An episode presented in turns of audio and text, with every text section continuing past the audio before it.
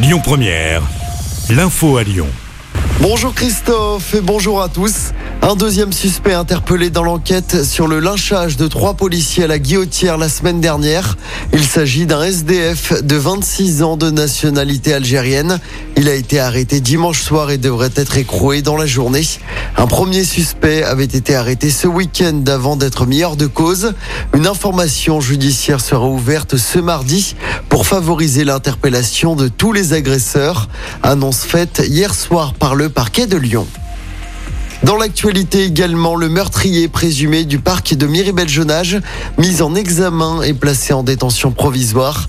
Cet homme de 75 ans est soupçonné d'avoir tiré à plusieurs reprises sur un homme de 46 ans.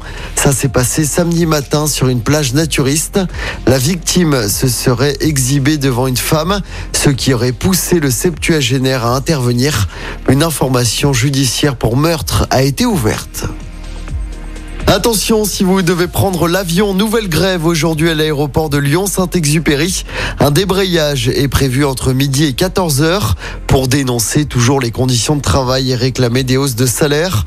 Une cinquantaine de salariés de l'aéroport ont prévu de cesser le travail tout à l'heure.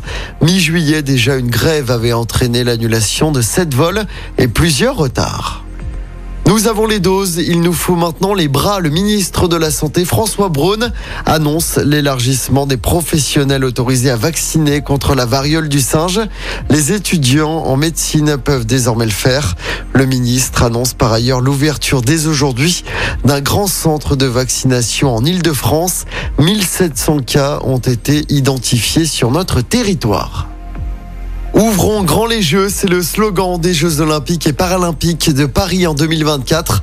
Il a été dévoilé hier par les organisateurs. Des billets à partir de 24 euros dans tous les sports seront mis en vente l'année prochaine.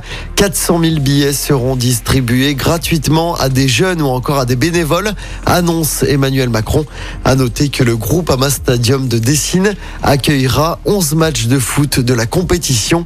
Et puis avis aux fans de l'OL, l'entraînement du jour est ouvert au public public tout à l'heure. C'est à partir de 18h à Dessine. Pour les supporters présents, ce sera très certainement l'occasion de voir les premiers pas de Nicolas Tagliafico, la nouvelle recrue.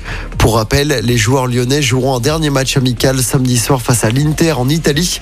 Le championnat débutera le vendredi 5 août avec la réception d'Ajaccio du côté du groupe Ama Stadium. Écoutez votre radio Lyon Première en direct sur l'application Lyon Première, lyonpremière.fr et bien sûr à Lyon sur 90.2 FM et en DAB+. Lyon